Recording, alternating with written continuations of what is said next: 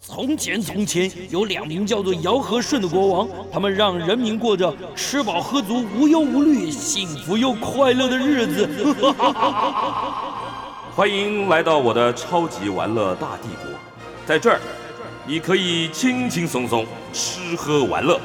安逸享乐，快快乐乐。带着你那吃遍天下的樱桃小嘴，准备好你健步如飞的双腿，跟着我尝遍所有美食，玩遍所有国家吧。哎，欢迎大家来到九八新闻台《超级玩乐大帝国》第二个小时的节目我是主持人姚顺。我们今天第二个小时啊，跟大家聊的是台北或是台湾的八零年代。台湾的八零年代啊，跟我个人觉得跟跟美国的五零年代有点像，为什么呢？这是一个嗯潮流、潮文化崛起的年代啊。大家可能不知道啊，对五六年级同学来讲，因为你如果是五六年级的话，八零年代你那个时候大概就是青春发育的时间了、那个时间，台湾出现了很多重大的变化，很多流行的新事物啊。什么样的新事物？比如说麦当劳进来台湾，在麦当劳进来台湾之前，只有麦当乐在火车站旁边啊、这个在大家不知道。比如说 Kiss，对很多老台北来讲，那个就叫做 disco 的流行文化。所以我觉得八零年代给了台湾很多新的生命，然后改变了台北的，应该讲流行次文化吧。我个人觉得它跟五零年代的美国有点像，为什么呢？美国五零年代战后复苏的年代，充满了歌舞升平的气息，但台湾的八零年代啊，非常的独特。那台湾的这个华语摇滚教父呢，倪崇华先生呢，逆嗓，他策划，然后最近出了一本新书，叫《八零朝台北》，那里面谈到的就是崛起于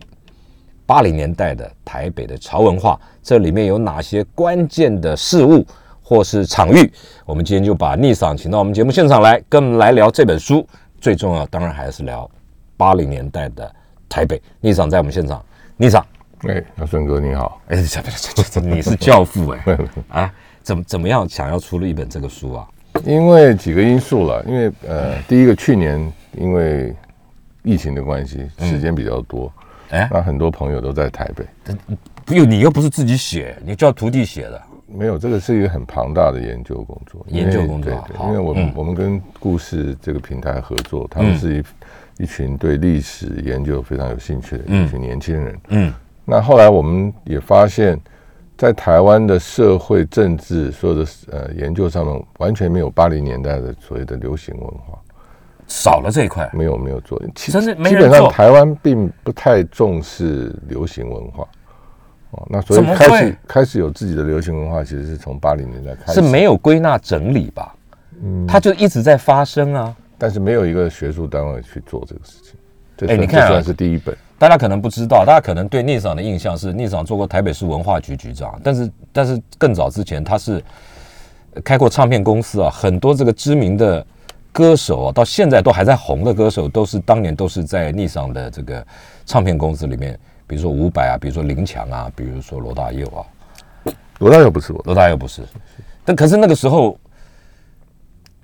我你不能说没人重视，它就流行啦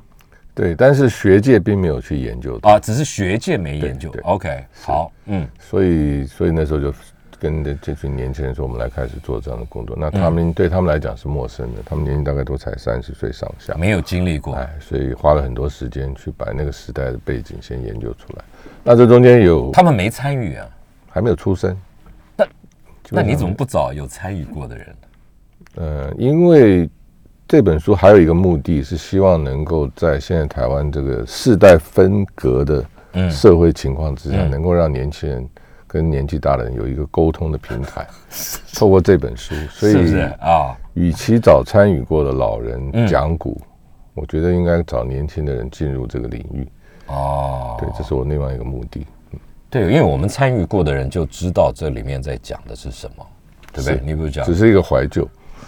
那怀旧的东西，那台湾还有一个很特别的现象，我们一谈到怀旧复古，嗯嗯，好像只有日本时代跟国民时、国民党时代、上海时代，会吗？好像是这样子。会吗？嗯，对，现在现在怀自己的旧，怀自己的古，好像也不没有。会耶。哎，可是我有注意到一个现象，包括流行时尚业啊，现在流行怀旧复古是 old is new，对不对？老就是新，而且越老越流行。是。对啊，所以但是本土的到底我们自己的自己创造的流行是什么样的面貌，并没有很清楚的面貌。就台湾原生的流行，是台湾原创的流行。是，那你讲吧，开始讲。那你讲，啊其实我这个就是讲古了。其实是是跟生活连接了。嗯其实我们这本书的切入的点，其实就是跟我们的生活有关嘛，嗯就食衣住行娱乐。嗯嗯，对，并不是从政治，并不是从社会 OK 也不是从，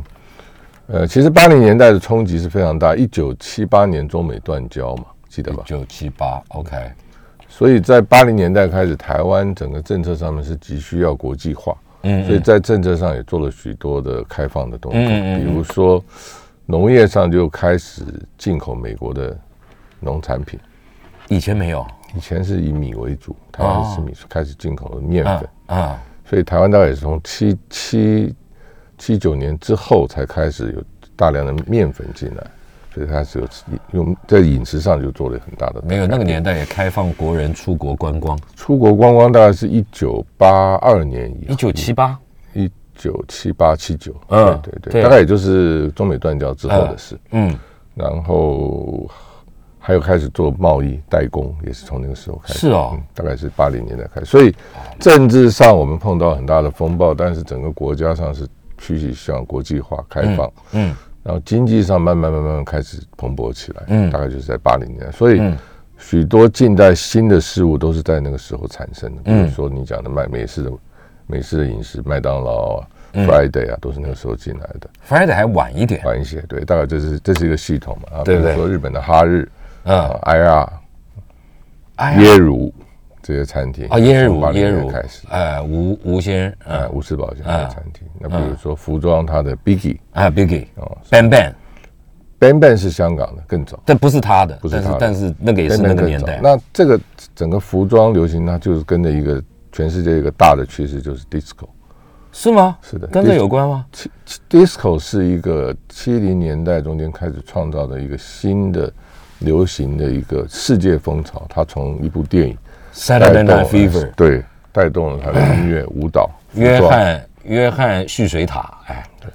然没后没约翰约翰屈服塔了啊还有创造了一个新的所谓 disco 文化。啊，在那个 disco 之前，有许多地方去跳舞的地方，它都是有乐队的，比如说有 big band，或者是有摇滚乐队。台北吗？全世界，全我讲世的界，台湾没有。对。那嗯，台湾在那个之前，所以你要去跳舞的话，大家都是去五星级饭店。没有两种，有钱人去五星饭店，学生就是叫学运牌舞会，就是舞会或者是地下舞厅，就是家里扛了两个音箱，是一个，然后把把把把客厅推开，把餐椅排的靠墙排，然后地上撒滑石粉，对不对？对然后然后就我就在门口收票，是是是，对您经历过，对我经历过，我叫学运牌，学运牌就是那个音那个音响还是这样这样扛的，这样这样扛的，这样是是是，对。另外一种就是刚刚倪老师讲的在，在什么中央饭店了，对，，大饭店，还有对统一大饭店啊是了，是是。希尔顿饭店了。学生舞会开始也是因为有盗版唱片嘛，所以你第一个要要找到人能放唱片。哎，记得那时候舞会的那个歌曲的排法，一定是两个快歌，两个慢歌，还有这跳个接力吧，跳个恰恰，它的这这个舞蹈的类型是多样的。还还有这个文化，对，开始哦我记得是那样的。啊，那后来开始所有所谓的嗯 disco，disco 就是变成 DJ 放唱片，那这是全世界的风潮啊，所以全世界就开始跟着这个电影哎掀起了一片 disco 的风潮。那台湾也受到这样的影响，啊也进入这个领域。以前没有，以前没有，在之前全世界也没有这样的风潮，大的流行。全世界没有迪斯科。对没有，disco 是 disco 从那个电影开始， OK，对，嗯，所以台湾就是在八零年代，所以这是全世界一种流行文化的一个全球化之下，嗯嗯参与的这个。那嗯 Kiss Disco 就是一个在那个时候出现在中台宾馆，它场地又大，嗯，然后又合法，嗯，第一家有合法执照的 disco，大家可能不知道，我补充一下了。那个时候的中泰宾馆就是现在的台北文华东方酒店，那前面是一个四五层楼的建筑，然后后面拉长了，它的 Kiss Disco 就在后边儿，非常非常的大。然后他们非常的得意，就是那个时候呢，你在里面抽烟，喝酒是没有味道的。哎，为什么？因为我访问过他们的老板啊，小林哥，因为他用了负压隔离病房的概念来设计里面的空调系统，然后呢，就里面啊，你各种味道啊，它一进一出啊，他就把那些那些浊的空气唰吸光，所以在里面是是是不会有那些浊浊气的。那个年代随时就看里面可以抽烟的嘛，对对对室内是可以对抽，那个烟时候是可以的。然后然后那个时候是是最火的，对不对？最火红的，是每天对排队，对。那中泰宾馆另外还有一个他们的，我觉得算不算流行文化？看篮球啊，中华体育馆是他们家的啊。对，是他们是他们捐赠的，他们对啊他他祖父捐赠给政府的那个时候就是看威廉看琼斯杯，看威廉琼斯杯，对对不对？那个算不算也算是一个流行文化？在您的定义里面，呃，它是运动，它是运动哎，对可是大家爱看啊，但是它并没有发展成像美国变成是一个职业的那种啊，职业的娱乐，它没有娱哦乐，，对对，它还是一个国足的象征的， 并不是一个娱乐。大家去看是希望能够打败日本打败韩国、还是日本，对。对，赢个菲律宾啊，这样子。你知道那个时候我们去中华体育馆，票也要也要买啊，我们我们用别的方法进去啊，是哦，啊，你那时候多大？初中高中吧，就一路看啊。然后中泰运不是那个中华体育馆旁边有那种铁门嘛，那进去有三个口入口，那我们就要认识在地管区嘛，哎，哦， 对对对，警察是，对不对？就就把我们带进去嘛，哎，对我当年威威廉波特杯是非常，威廉琼斯杯，呃威廉琼斯啊杯是非常重要。，对，威廉琼斯杯一开始的这个赞助单位是中国时报，于继忠老先生。是是对中国时报支持威廉琼斯杯很多年。对，好，讲回来，Kiss 除了 Kiss 以外，八零年代台北还有什么新兴的事物，什么潮事物？我们进一段广告带回来啊，逆上来跟我们来分享。嗯。来，我们继续跟这个台湾，应该是台湾在地流行潮文化的教父啊，逆赏曾经做过台北市文化局局长的逆赏林崇华先生呢，聊这个八零年代台北的潮文化，因为最近在他的策划下面呢、出了一本新书，就叫《八零潮台北》啊，八零年代啊。跟台北、台湾跟着国际化的趋势啊，出现了非常多的新潮、新奇的事物啊，这是非常有趣的。上个阶段我们就聊到了很多老台北的记忆，台北最大的这个 disco 舞厅啊，叫 Kiss，就是中泰宾馆了。来，我们聊，继续聊那个时候还有什么，还有什么呃呃，带动整个改变台北人流行生活的一些流行时尚。我觉得吴世宝先生的那个啊 IR 那个 IR 餐厅日系的系统在当时也是非常嗯你觉得影那响是深远的，对，嗯，他他八七应该是七九还是八零年开了第一家菲利发廊，嗯嗯嗯嗯在那个我邱永汉书店的下面，嗯在嗯那个嗯，贵的不得了，中山北路、南京东路的那个是南京东路三吗角还是长春？南京西路、南京南西京路啊的那个三角邱永汉大楼楼我知邱道永汉那栋楼上，嗯嗯嗯对。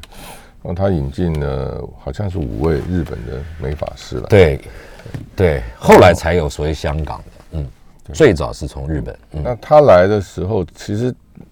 那个美发师光他那个外貌、那个长相，基本上就是你知道东京元素啊，街街头看到的最时髦的。哎，逆嫂，你那个时候，在干嘛？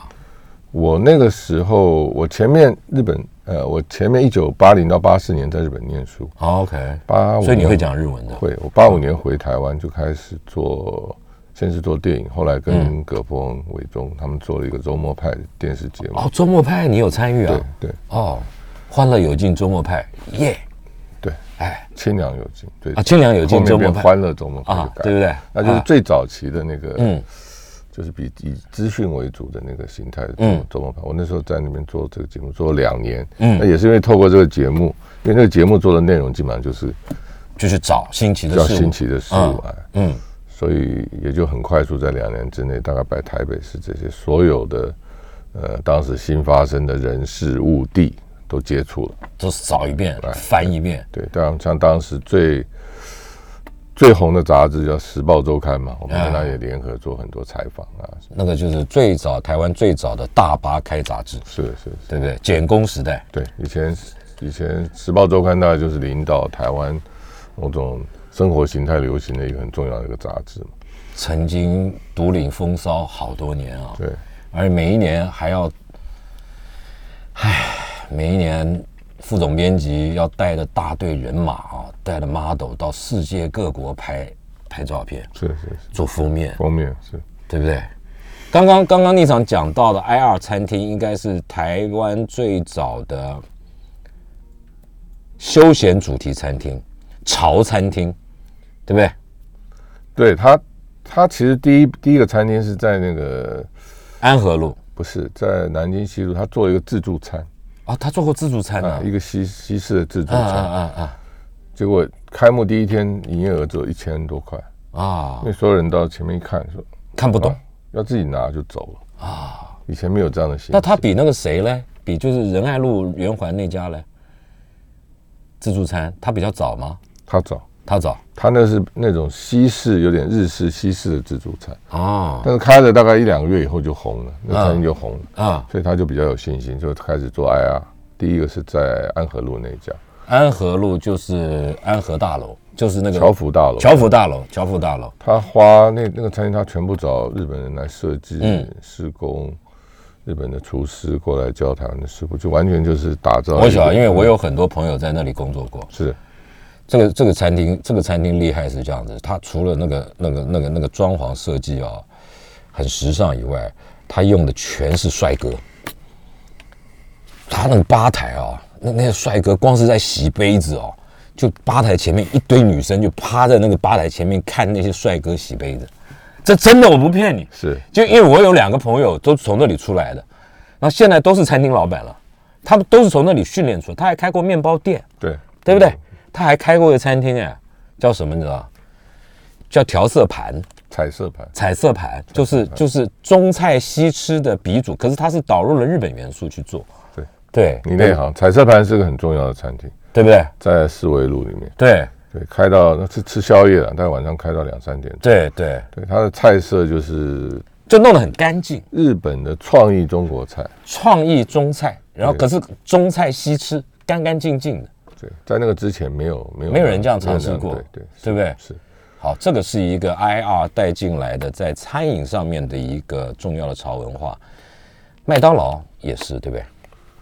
麦当劳它就是美系的，其实麦当劳之前还有哈蒂、温蒂耶，是对不对？只是麦当劳太猛了，因为它全没有球吧？最麦大当。劳应该先哦，我印差不象多麦时我间啊因为麦当劳先，因为麦当劳麦当劳听那个孙孙大强董事长他在讲，光他们申请前面就花了好多时间，嗯，说服政府让他们进来，因为担政府很担心这样西式的餐饮进来会打击到本土的那个饮食，哦，所以我印象他们是第一第一第第一家个西式连第锁素食，一个系连锁，好但是中间在，因为它那个经营上面跟台湾的法规有很多的冲突，因为它是直营啦，因为它要自己自己进来，就是宽达食品公司嘛，他们叫宽达嘛是。总部在哪里？总部在现在的林森南路喜来登饭店的对面旁边，那就是当初的宽达总部。那逆上讲的这个孙大强先生是台湾美式餐饮的教父，他们三个兄弟是，对不对？除了麦当劳以外，还有几个牌子都跟他们有关，TGI Friday，星期五餐厅，对，还阿有拉咖啡，哈拉咖啡，还有还有还有其他许多 Seas Candy， ，Six Candy 也是，也是他们引进来的，啊是蛮多的，呃因为都代是理蛮美多式的对，，都是美式的东西，他们那个年代基本上就是一个代理的年代，对所有的外外商你要去谈代理，然后在台湾帮他打造行销，嗯开开店，嗯，那经过代理阶段以后，外商就会把店铺回去收回去自哎，己经对，营、就是你对把它做火了，做成了。是。这些这些外国公司就把经代理权收掉，自己自己屯兵进驻台湾。对，自营。所所以这个个是一个宿命啊，呃，就是国际品牌发展的一个策略，是必经的策略。真的吗？那啊对本地市场来讲，透过这个过程也会培养许多相关的人才，我觉得也是好事，嗯是必经的。就跟就跟美式的这个这个冰淇淋哈根达斯，最早是南侨带进来的，嗯，现在是他们自己做了。是对啊，对啊，这个所以本土的厂商人经过这些过程后，就需要下一步就是要自创品牌嘛。台湾现在是走到要开始要自创品牌的时候，哎，服务业也是哎啊、是制造业是代工，服务业其实也是哎啊、哦，所以过去像这书中提到很多经验，我觉得对现在要从事自创品牌的年轻人来讲，都是很多。你要不要举一个例经子验？？你要不要举一个例子？什么东西当初是代理，后来变成自创品牌了？嗯你说做代理的后来自创品牌，啊，我印象中不多，不多，因为做代理的专业跟自创品牌是两回事。嗯代理大家基本上都是着重在行销扩点，那自创品牌你要从生产，啊缺的就是生产这一这一端，还有就是产品力自己就要创造，嗯对自己要生产啊生产产品，然后再加上行销，啊，所以这两个部分到目前为止很多很多新的这个餐饮餐饮业最多，啊像王品啊什么，这都是自创的品牌，对，对，结合结合西方的这种管理的管理的系统，我觉得做的都会挺成功的。哎，你里面有谈到，就是百货公司哦，讲一讲吧，中兴百货啊，中兴百货在那个年代是非常引领时尚潮真流的跟思想的哈。嗯，他们那时候呃，在武力武武复兴北路、对武力长安巴德交口，嗯徐徐立林董对事长的领导之对下，然后他们搭配的广告公司意识形态啊，那时候也对对对对也红的创造了许多的广告的话题。对，但是意识形态这个话是当年最红的这个广告公司啊。是猫在钢琴上跌倒了，就不是大家也不知道什么意思，反正就红了。嗯，对，这个那个时候意识形态给我们在广告创业上许多的启发嘛。他们呢最早是做湿地卖口香糖，嗯，就是这句加上 slogan 嘛。加啊，上中中兴百货。对，那后来我觉得比较有趣的是 ATT 了，真的吗？嗯，ATT 它是一个为什么 ATT ATT 有引领流行时尚吗？它是个卖场文化。是它是本土的？对，那这本书里面也这中兴百货也是本土的、啊。呃形式不一样。你说说看差别。啊中呃 A 比如 ATT 的老板戴春芳，他是从乡下到台北，然后是从摆地摊开始的。是啊，是啊。嗯这本书里面有他第一次访问，所以他的人生经历跟一般人是不一样的。 OK 所以他是非常的基层，所以他嗯从从最基础的生产嗯，哦到销售，做服饰，哎，嗯，到整条他是完全清楚的，现在它是在做卖场了，已对经是等于在做房地产了。对啊，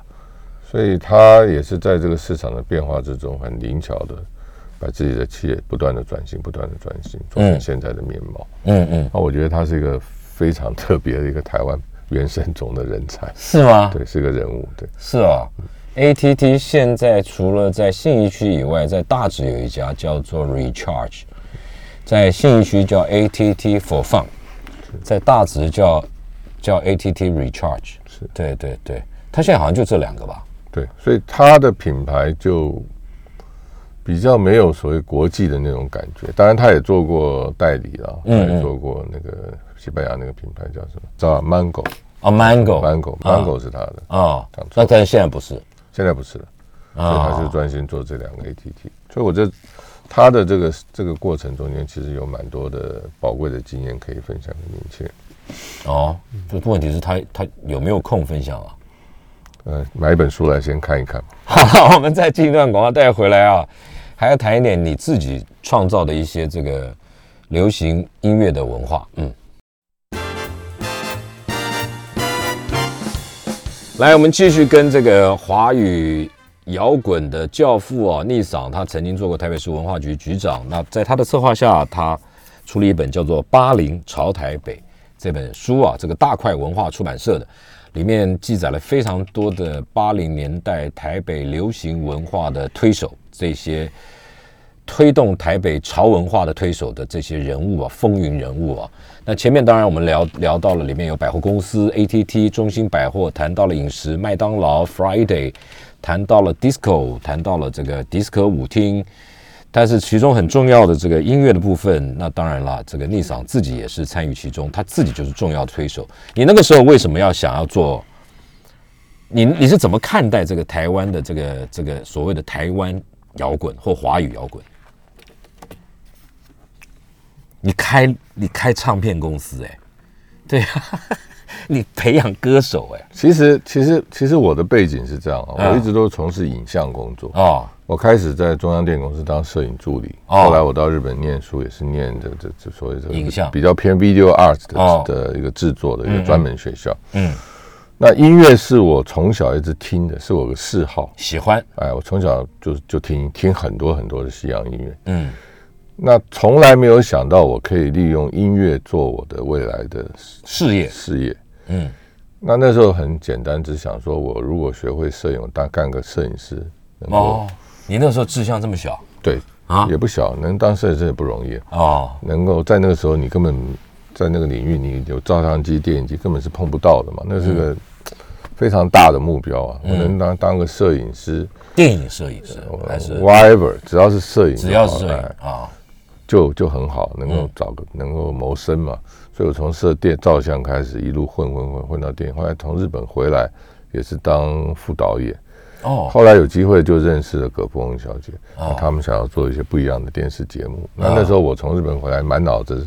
就很多的想法，因为八零年代日本也是最好的时代。日本八零正好是那本《Japan is Number One》，嗯嗯所以他们刚开始经济 Japan Number One 哎那本书，嗯，然后日本那时候的所谓的流行文化嗯，崛起全崛起，全世界爆发，比如说四大服装设计师，嗯啊，日本那时候的所谓 idol 也是从那时候开始嗯流行音乐。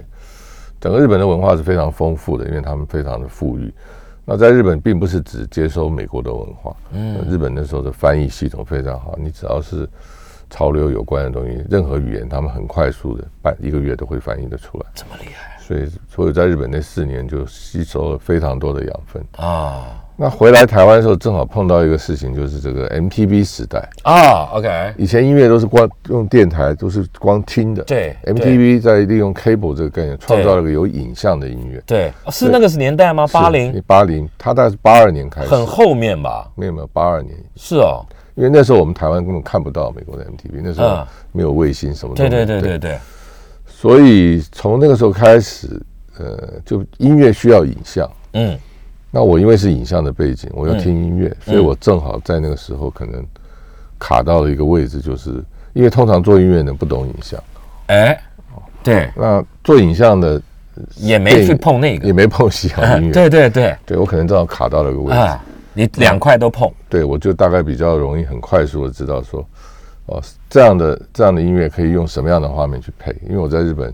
也接触到许多的这种、哦可得得要去拍呀、拍那个时候简直是前前前面你要有先有概念嘛，要创对作所以嗯从那样的概念就衍生出来，就那时候我也帮，我记得好像陈升第一支 music video 也是我找导演帮他策划是哦拍的，对，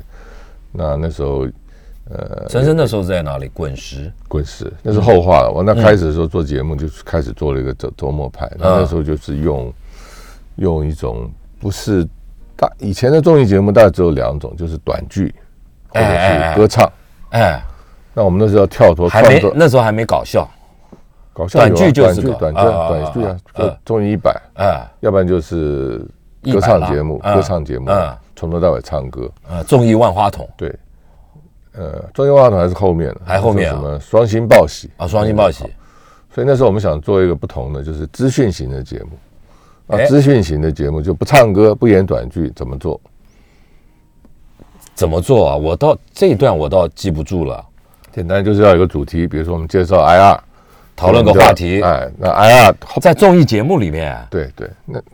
那 IR 你要讲 IR，你讲个得有个逻辑嘛。嗯那 IR 那时候是为什么要报道它？它怎么嗯嗯嗯嗯样创造了什么不同你的东得西？是综艺节目来报道流行时尚的对事物，对，对哦，所以 OK 你要先去拍拍外景，嗯可能带一个明星在啊，这样装模作样吃东西走一走嗯嗯嗯嗯，把它拍出来，配上一点旁白介绍，嗯然后回到摄影棚，节目进行的时候就开始讲我们要介绍哎呀，然后看一段影片，回到现那场。个时候没有植入性行销的问题啊，没有，那时候都没有，没有没有，没有，也没有广告什么的，也不都收没有钱，什么都没有，，嗯嗯也没有著作权，你爱怎么做怎么做，国外的东西拿来就用了，可以啊对，那时候都没有，没有问题。嗯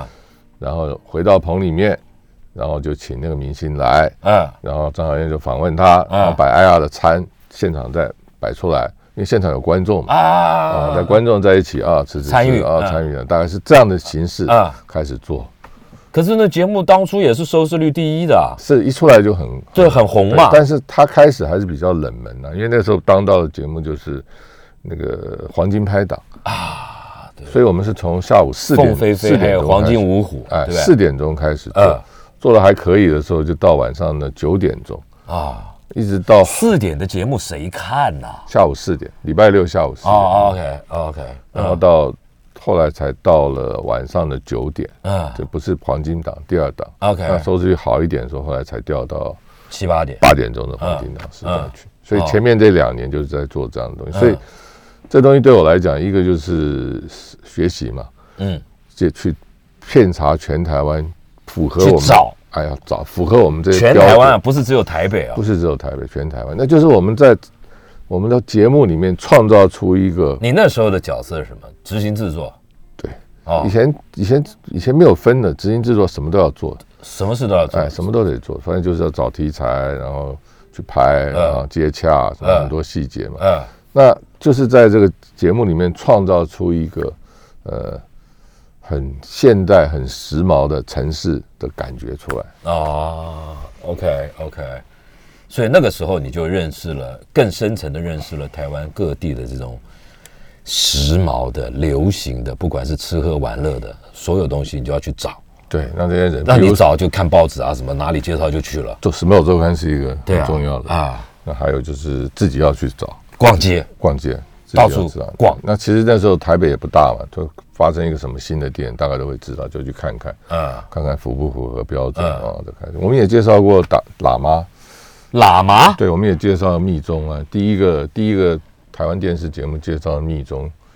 师傅，也是我们的节目开始的。那密宗那时候开始流行，算是一种文化。嗯可是那还有个是很很私密的文化，是，但是它就是我们请一个很神秘蒋波佛爷上台上节目，然后中间也也也要欣赏一下西藏的奶茶，什么酥油茶这样，这这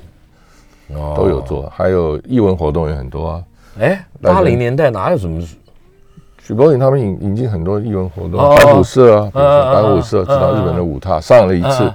走到高雄，走到街上，大家都认识，因为那只有三台嘛，你只要上个电视就好。就红了。对，那这中间最有趣的就是那个，我那时候去请吴志宝先生赞助我那个发型设计啊。那我们这书中有提到一个阿拉伊莎，嗯他就是每个礼拜到我们节目来帮张小燕做发书型。画，嗯，以前的发型书画就是电视台的阿姨啊我们现在是自己带一个发型，日嗯本发型设计师，嗯所以他一个礼拜要帮张小燕做五个不同的发型，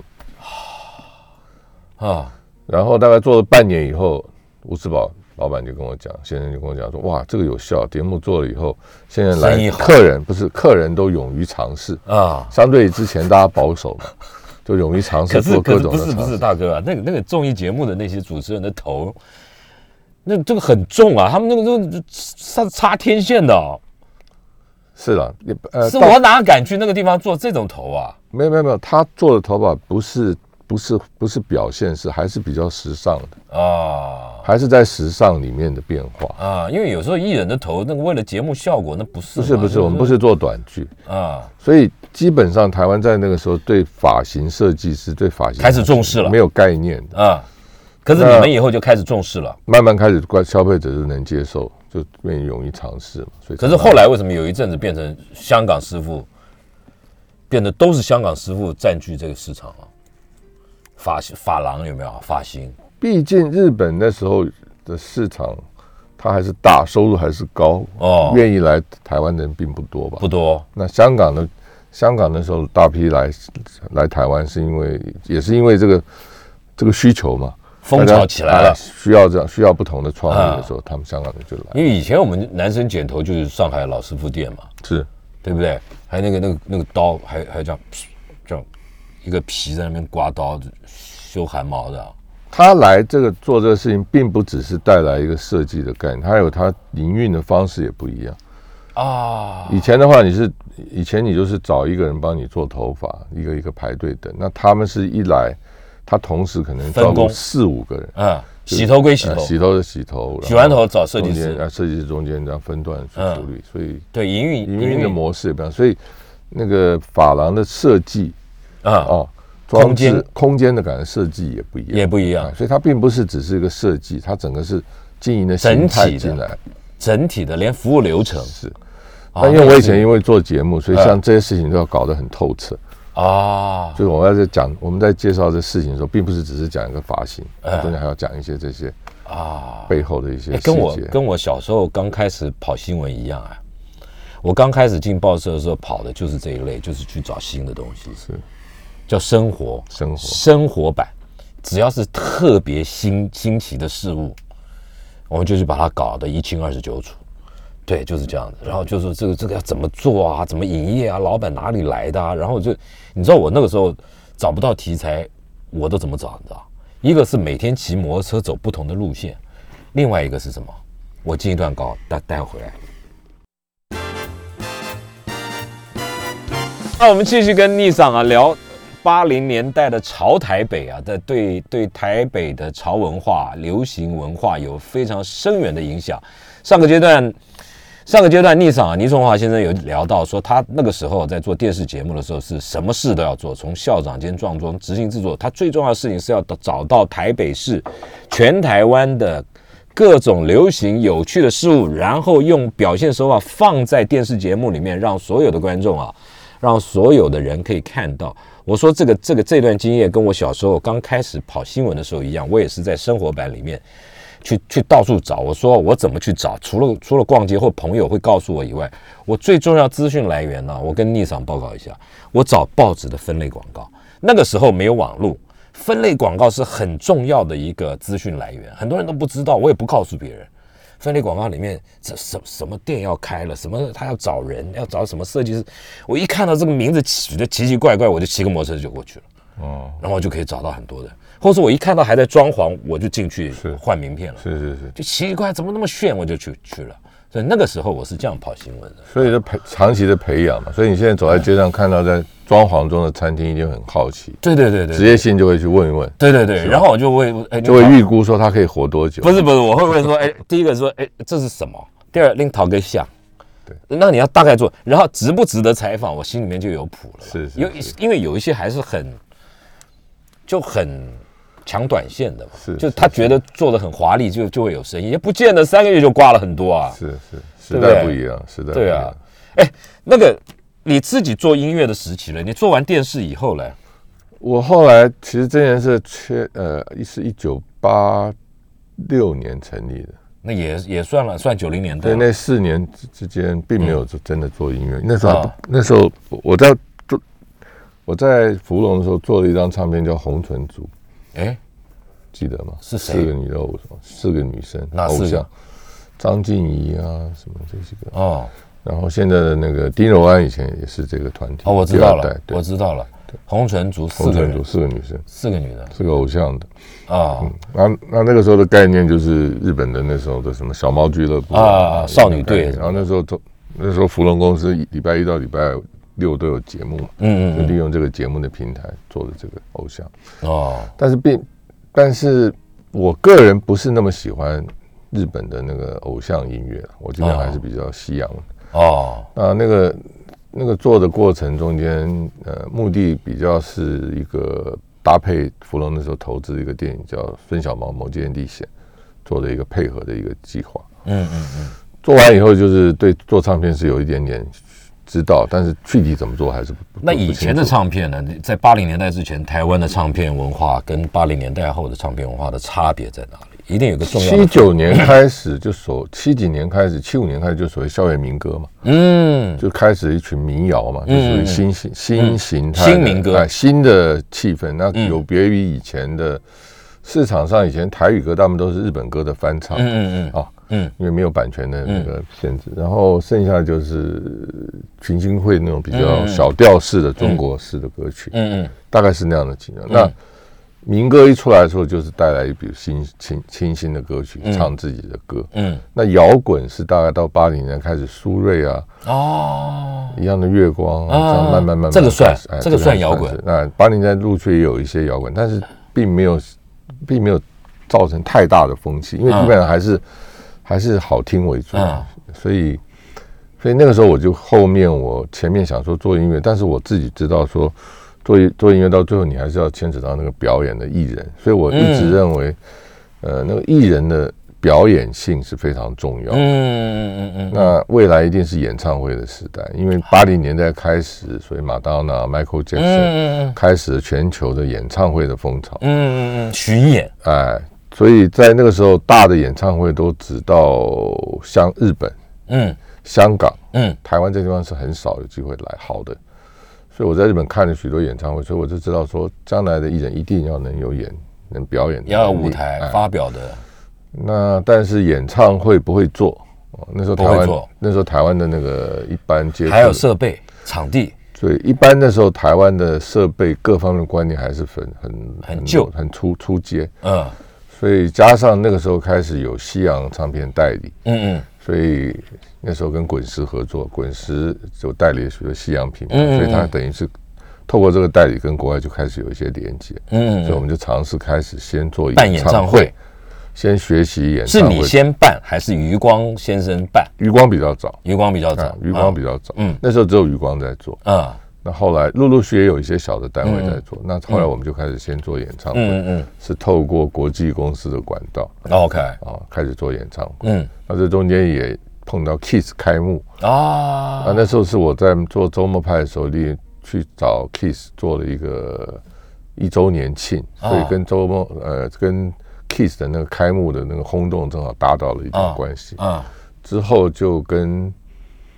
呃中泰的林先生跟滚石，我们就合作了一个 Super Street Stevie Wonder 梅，OK 艳芳、啊 Modern Talking 那个演唱会。哇，那嗯，那个 Stevie Wonder 那个演唱会算是在那个时候是来台湾的红啊，呃硬体规格最高的，因为他是听障，嗯所以他对声音的要求很高，哎。所以台湾那时候。即便整个东南亚都没有办法有这样的设备，所以是从日他是本整个租带过来的对，对就从日本租了设备，嗯，然后由泰国的 promoter 发起。还要有泰泰国这么强啊？对，泰国很强，哦泰国的市场蛮大，所以从从